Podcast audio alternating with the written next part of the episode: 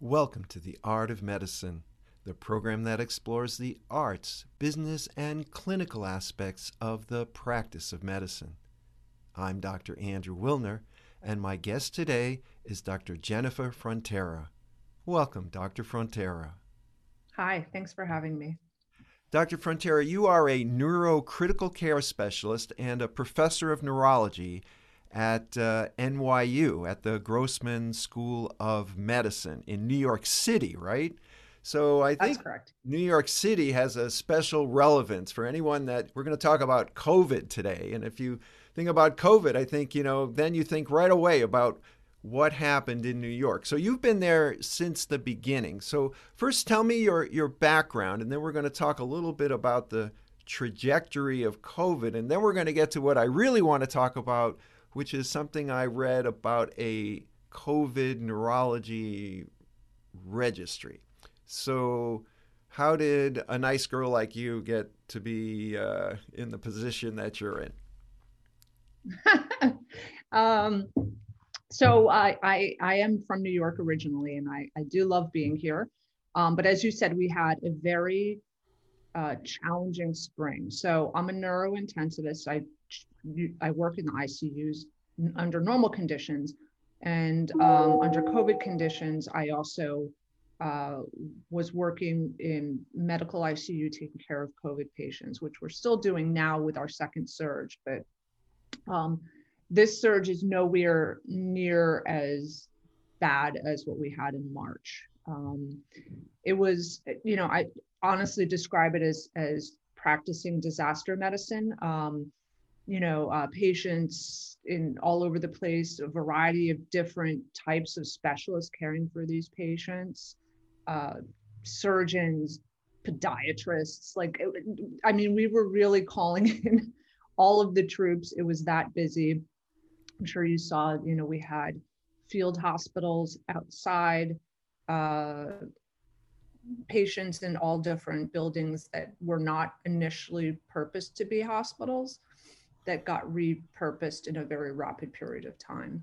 Um, so it was certainly a challenging time, and I think we really learned a lot from that initial experience, um, which helped us during the second wave that we've been dealing with recently. Um, before we get into the details of the neurologic complications, I wanted to ask you a little bit about uh, vaccine hesitancy. I've been using this program to talk a little bit. In fact, Dr. Ken Tyler, I just had a nice discussion with him.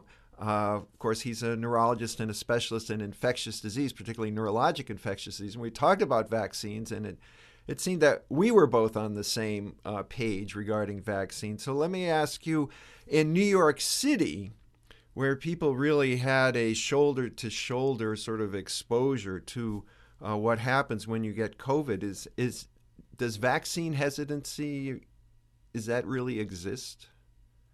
Um, unfortunately, it does. Um, there, there's certainly even in the healthcare system because you, you know we had access to vaccines as, as the first priority, and uh, we we did have hesitancy even in uh, certain groups that had as much access to the vaccine as other groups did. So there, there are some uh, presuppositions about vaccination that are longstanding that I think um, we're kind of gradually working through.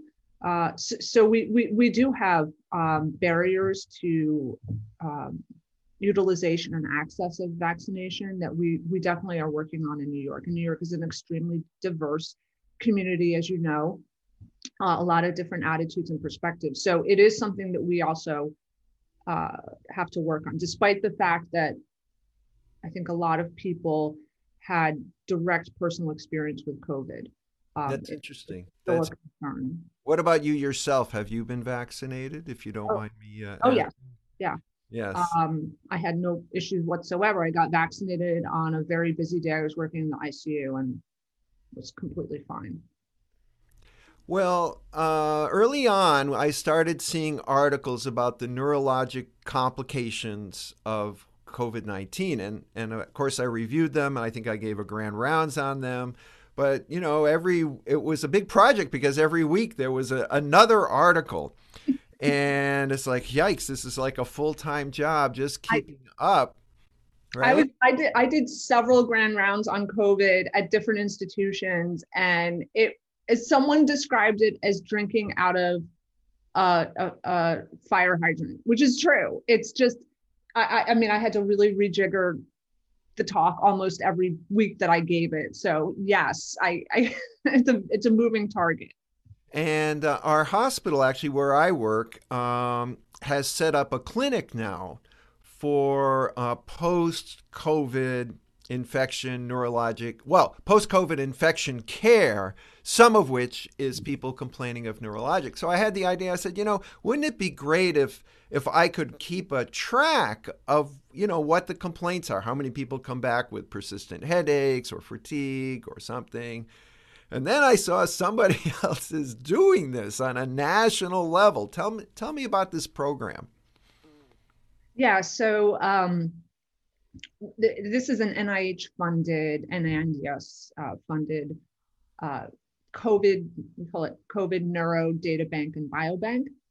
And so it's a repository currently nationally, although we would like to expand it internationally also for data on neurologic complications in patients that have a COVID diagnosis, either by PCR or antibody testing. So there has to be laboratory confirmed COVID for these patients.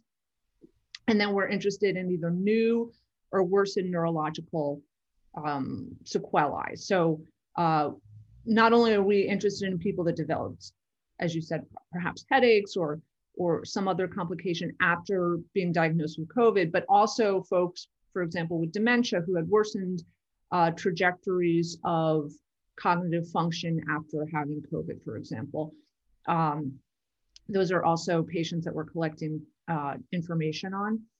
We have, we use something called a global unique identifier, which allows the data to still be de-identified, um, but we can link it to future longitudinal data, which I think is one of the important parts of this. So, you know, we're very interested in having folks um, who want to contribute to contribute their um, in a prospective fashion, or even if they already have a data set, um, they can uh, contribute that. And we do reimburse uh, people for their time and efforts in this. So well, uh, well, first of all, I had this great idea, right? And then I had no idea how to execute it because immediately it was like, well, I'm going to need some help. I'm going to need somebody to to to write all this down and save it in a computer and then as you point out it has to be anonymous to protect uh, patient privacy and uh, I mean, how how does this get off the ground? How do you get funding? How do you get like a national thing? How does this actually happen? Uh, so you know, initially we did our uh, data collection locally. So we have a, a, large data set that we collected in a short period of time because of the surge in New York. We have a data set of like 5,000 patients in the spring alone, um, of which about 14 percent 600 and plus had neurological events during hospitalization. And we track those patients. We have six month outcomes, and we're about to do our one year outcomes on those patients. Um, and from that local institutional data set, we crafted, um, you know, uh, common data elements, which uh, took a fair amount of time to do. Um, but now those are available, and we asked that different sites you know, we'll provide you with the, the, the data bank and then you can fill in these common data elements prospectively. But if you already have data collected that's similar to what we're looking for, um, on the back end, we can recode it into our data set. So effectively, it's done through REDCap, which is a free uh, databasing tool that most institutions have access to. Um, and uh, it can be transmitted easily through that interface. So um, you know, if you're interested in sites that are interested in participating, we don't just want academic centers. We also are interested in, you know, community physicians who may see things that are different than what are seen in an academic setting. Um, you know, effectively, if uh, interested parties reach out to us basically by email, and then we can set them up and and um, onboard them and so forth. Okay, so I'm a very busy doctor, right? And I've got patients coming and going, and I'm being interrupted. And one of my patients that day says, Oh, yeah, I had COVID, and now, I don't know, my right leg is numb. So it's like, okay, so I examine him. Maybe he needs a test. We'll try and figure it out. And then, oh, yeah, there's this database. So, so what can I do in 30 seconds to somehow get this information to you? What, what do I actually have to do? Do I do I send an email to Jennifer.frontera or is there a better email than that? What do I do? We have a we have a website. Um, it's an NYU website, but it, it it's called you know Neuro COVID uh, Data Bank and Biobank, and that. Okay, uh, I'll put that up here on the screen so people. Can... Oh sure, yeah, yeah. I will give you the the, the website link. Um, so effectively, folks can reach out to the, us that way who want to participate.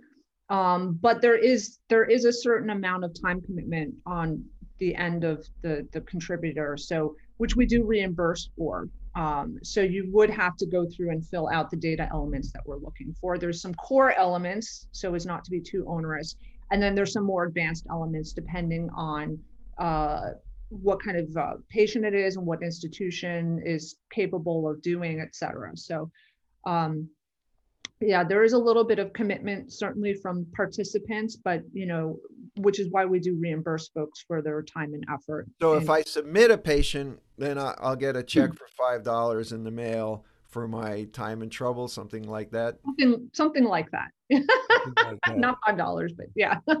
Maybe maybe a little bit more but that money is actually coming from the national institutes of health right? That's it's that's us government. This is a us government funded um, investigator initiated, right? Uh, yourself and others that I guess there were several academic institutions that got together and say, "Hey, we're already doing this, right? Let's let's nationalize or globalize this project so we can really make it work." And NYU is actually the the parent site that's funded. Um, and then we reach out to contributors effectively and then you know pay the contributors for the by by patient for the number of patient data that they submit. And then of course, you know, folks have the option if people are interested in publishing off of this data bank, um, they can you know submit proposals. We have a whole um, uh, writing uh, group and uh, that goes through different proposals and releases the data to those who want to publish it.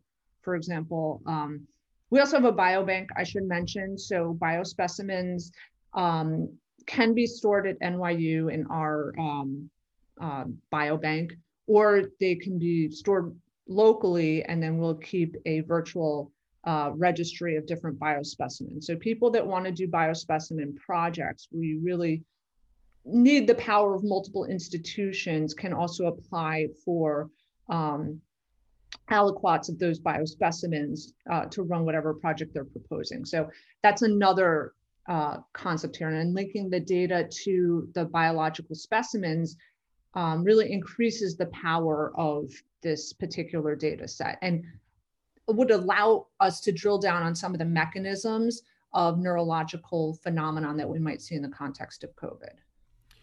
And by biospecimen, what do you mean? Um, it really could be anything, anything even from like nasal swabs, which most people have for their PCR diagnosis, to um, serum, plasma, CSF, um, you know, uh, tissue specimens or brain specimens. Um, all of those are options. And the, you know, the reimbursement for biospecimens is different. If you want to do bio sharing, obviously it's more expensive to uh, coordinate and ship. Um, but of course, we were, as I said, we're also keeping local registries. So um, if people want to keep their biospecimens local, we can virtually register them. So it's a resource for other um, investigators that want to, to, to utilize that kind of data. So I'm just imagining there's some giant freezer in the basement of uh, NYU with lots of little drawers and numbers, and that's where all this stuff is. Yeah, they, they have a separate um, NIH funded um, core uh, biospecimen repository. And so we're just building off of that core that already exists. Um, so linking, and they have all their processes in place for um, de-identifying and archiving specimens and so forth and specimen storage. So um, we're, we're building off of a platform that's already present. Well, well, that's fascinating. So one of the medical issues that came up when I was reading about all of these complications, it was like, well, you know, these a lot of these neurologic complications are really just neurologic complications of sick people, right? You work in the ICU, and when people are in the ICU and they're on a ventilator and they're sedated, all kinds of bad things happen to them and uh, that are neurological. They have muscle wasting, they can develop neuropathy. I, I, am not telling you the list because you don't know. I'm just, uh, you know, sort of giving some examples. They can have strokes. So, and these were all being reported as neurologic complications of COVID. And I, and I felt that was really yes, but no. In other words, these are not unique. These are just neurologic complications of being really, really sick. So, how are you distinguishing those from something that might actually be a true, neurologic complication that's virus specific, or, or is there such a thing? Uh, very good point, and I'm 100% on board with your perspective. Um, you know, what we saw, at least in our cohorts, was the vast majority of what we were seeing was uh, related to critical illness um, or hypoxia or really secondary effects of, of COVID. So either the hypercoagulable state that we know is associated with COVID, um, hypoxia, uh, septic encephalopathy, seizures that we know can occur in the context of sepsis or hypoxia. Um, the unique things we did see are you know, which has been pathologically supported are, you know, some of the intracerebral hemorrhages that were odd and occurred at the gray white junction or were multifocal. Um, and you know some of this uh, plethora of gradient echo microhemorrhages. Um, so, so the the pathological data that has shown endothelial abnormalities in COVID, though the, the virus is, has not been directly seen. And I'm just referring to the New England Journal article that came out about a month ago looking at endothelial injury. Um, you know, again, we don't know the exact mechanism. I, we don't think it's from direct viral invasion necessarily of the endothelial cells, but um, there is something unique about the intracerebral hemorrhages. There might be something unique about the the ischemic strokes also. We did notice that they seem to be uh, more cryptogenic, perhaps uh, embolic strokes of unknown source, so-called ESUS type strokes. So there, there's something interesting about the neurovascular component post-COVID, but um, I agree, not necessarily related to the direct viral invasion, but rather secondary effects of the virus. Um, I personally, you know, looking at the encephalitis and meningitis literature. Um, I honestly, if you take a really skeptical approach to this, there have not been reports that have convincingly shown direct viral causes of meningitis or encephalitis, right? Um, we just did a, a, review of CSF literature in COVID, you know, so it's like 400 papers or whatever. Uh, 5% showed, uh, were able to demonstrate PCR positivity, but probably a lot of those related to blood contamination of the CSF specimen. So, you know, if you look at the cycle threshold for COVID, they're, they're pretty high. And higher cycle threshold means that you have to amplify that much more to, before you can even detect the virus. And so probably reflects contamination.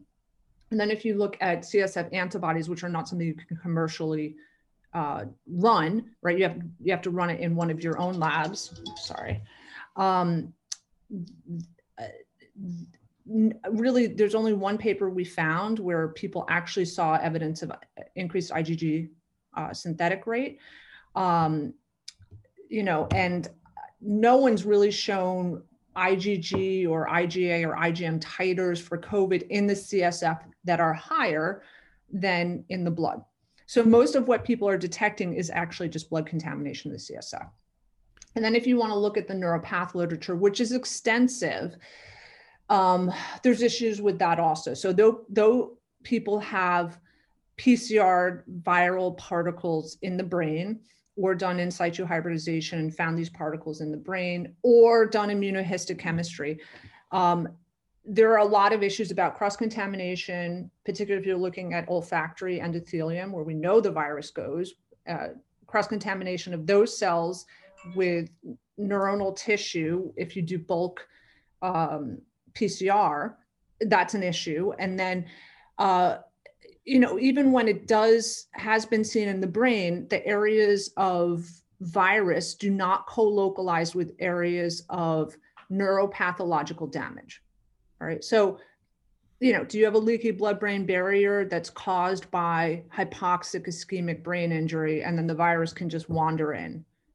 That's potentially what could be happening. It might not be virulence or uh, uh, or direct neurotropism or damage caused by the virus. It might just be a secondary bystander that wanders in after you have uh, anoxic brain injury or some other primary mechanism of brain damage. So I think largely I'm completely in your camp in the sense that most of what we see neurologically in the hospitalized setting is secondary effects of, of COVID. Now, in the outpatient setting, um, when we start talking about long COVID and brain fog and cognitive issues, I think it becomes a little bit trickier and we have a lot less data in the outpatient setting than we do in the inpatient setting. So Where can uh, we learn? Uh, you mentioned a paper that you had put together. Is that already for those who want to sort of dig deeper into those findings you were talking about earlier? Is that already published? That CSF uh, cerebral spinal fluid paper? Or yeah, that that that just came out on PubMed. Um, our original article looking at um, was a prospective study of neurologic complications in hospitalized patients was published um, a few months back in Neurology. Um, we have another paper looking specifically at encephalopathy that's coming out as well, uh, accepted but not on PubMed yet. Um, and then we have some other, you know, our, our prospective six month outcomes and some of our long hauler data is under review right now. So, um, so a lot to learn. Well, we're running out of time. I think we have a mixed message and uh, the first part of that message is if you have a patient with COVID or you have a specimen that you want to send to the repository so that it can be studied because they have a lot to learn. It's a new disease, right? It's a new disease. We don't really know what it what it does. It's not like you know tuberculosis that we pretty much have that down. All the different things it can do. COVID is still kind of a bit of a mystery. So if you have a sample, please send it. On the other hand, if you haven't had COVID yet, please get a vaccine so we don't have so many samples. Right? we don't we don't really want those samples, right? We'd rather that people stay healthy and stay out of the ICU and we don't see so many complications. So so that's our mixed message. If you have a sample, send it. But if you're not sick, get the vaccine so you don't get sick. And we don't we don't need to learn about every single potential complication of this disease. Let's let's see less of it in uh, instead of more. I would 100% agree. I think that the potential side effects of a vaccine, which are minimal, are vastly outweighed by the risks and the issues we've seen with people who have gotten COVID itself. So I can't agree more and stress more that vaccination is certainly the safest way to go. Dr. Frontera, I want to thank you for uh, joining us on the art of medicine. It's certainly been uh, instructive and enlightening. And I will put up the uh, link information so that people who uh, have uh, potential cases to contribute will be able to contribute to uh, increasing our knowledge of this uh, new disease. Thank you. Thank you.